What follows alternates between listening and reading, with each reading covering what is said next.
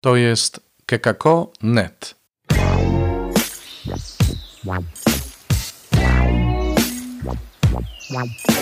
Poranny suplement diety.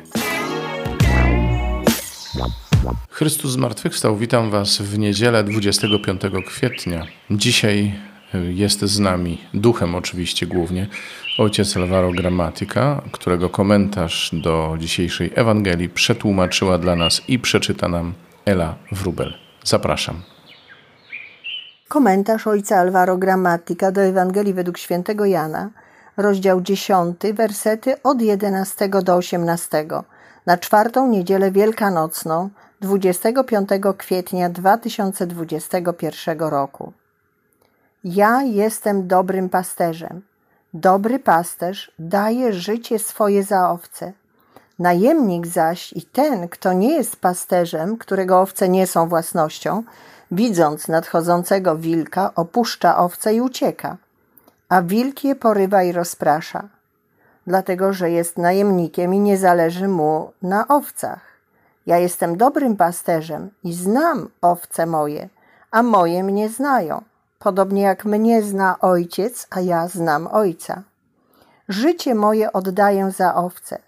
Mam także inne owce, które nie są z tej owczarni, i te muszę przyprowadzić, i będą słuchać głosu mego, i nastanie jedna owczarnia, jeden pasterz. Dlatego miłuje mnie ojciec, bo ja życie moje oddaję, aby je potem znów odzyskać. Nikt mi go nie zabiera, lecz ja od siebie je oddaję.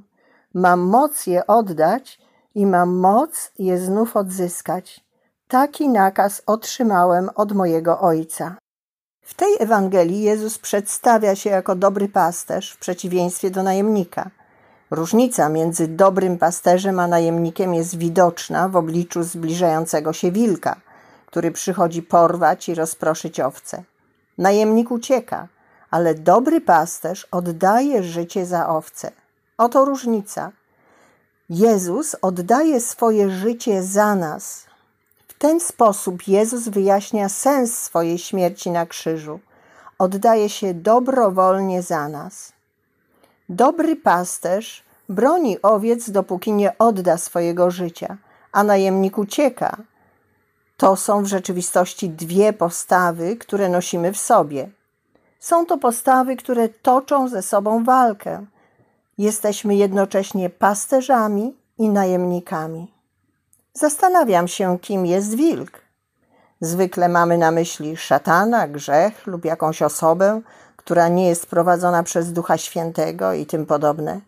A co by było, gdyby zamiast tego wilk był słabą, zranioną, grzeszną stroną Twojego brata?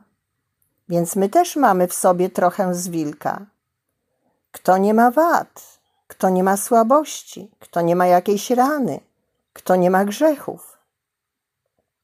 Jesteśmy powołani, aby dokonać wyboru, czy chcemy być pasterzami, czy najemnikami. Innymi słowy, jak bardzo zależy nam na naszym bracie. Musimy nauczyć się przezwyciężać strach przed wilkiem – wychodząc mu na spotkanie, przyjmując go i okazując miłosierdzie. Czy Jezus też tego nie zrobił? Weźmy na przykład Zacheusza. Jezus woła go po imieniu i idzie do jego domu, idzie do legowiska wilka. Zacheusz był grzesznikiem, zwierzchnikiem celników. Zatem Oto zachęta, aby nazywać swojego brata właściwym imieniem, a nie związanym ze złem, które ma w sobie, aby go przyjąć i okazać mu miłosierdzie. Wtedy wilk stanie się barankiem. Jest to zaproszenie, aby udać się aż do legowiska wilka i przyprowadzić go z powrotem do zagrody dla owiec. On też jest owcą Jezusa, a nie wilkiem. Potrzebujemy śmiałości i odwagi miłosierdzia. Łatwiej jest ocenić kogoś podobnego do wilka, niż przemienić go w owcę. Miłosierdzie i przyjęcie to narzędzia do przemiany wilka w owcę, a najemnika w pasterza. Miłości pragnę niekrwawej ofiary. Ozeasz 6:6. Jest to przykazanie, które przemienia każdego z nas. Nie uciekajmy w obliczu zła naszego brata. Zawsze jest barankiem, którego trzeba na nowo odkryć jako takiego, a my jesteśmy wezwani, aby mu o tym przypominać. Oto więc zaproszenie, aby go przyjąć i pokochać. W ten sposób będziemy jedną owczarnią. Ale my także potrzebujemy miłosierdzia i przyjęcia, ponieważ jest w nas również wilk. Czego byśmy chcieli? Być traktowani jak owce czy jak wilki? Czego potrzebujemy? Odrzucenia czy przyjęcia? Kogo chcielibyśmy spotkać? Najemnika czy pasterza? Dziękuję za to, że mnie przyjęliście. To najpiękniejsza afirmacja, jaką może wypowiedzieć brat. Nie uciekajmy od naszych braci, a poczujemy, że jesteśmy owcami, częścią jednej owczarni.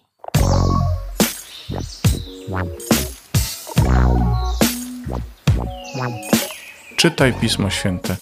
Słuchaj Pana, który mówi do Ciebie, a jeśli chcesz się podzielić tym, co usłyszałeś, usłyszałaś, napisz do nas redakcja małpa.kekako.net albo nagraj wiadomość na stronie odcinka podcastu.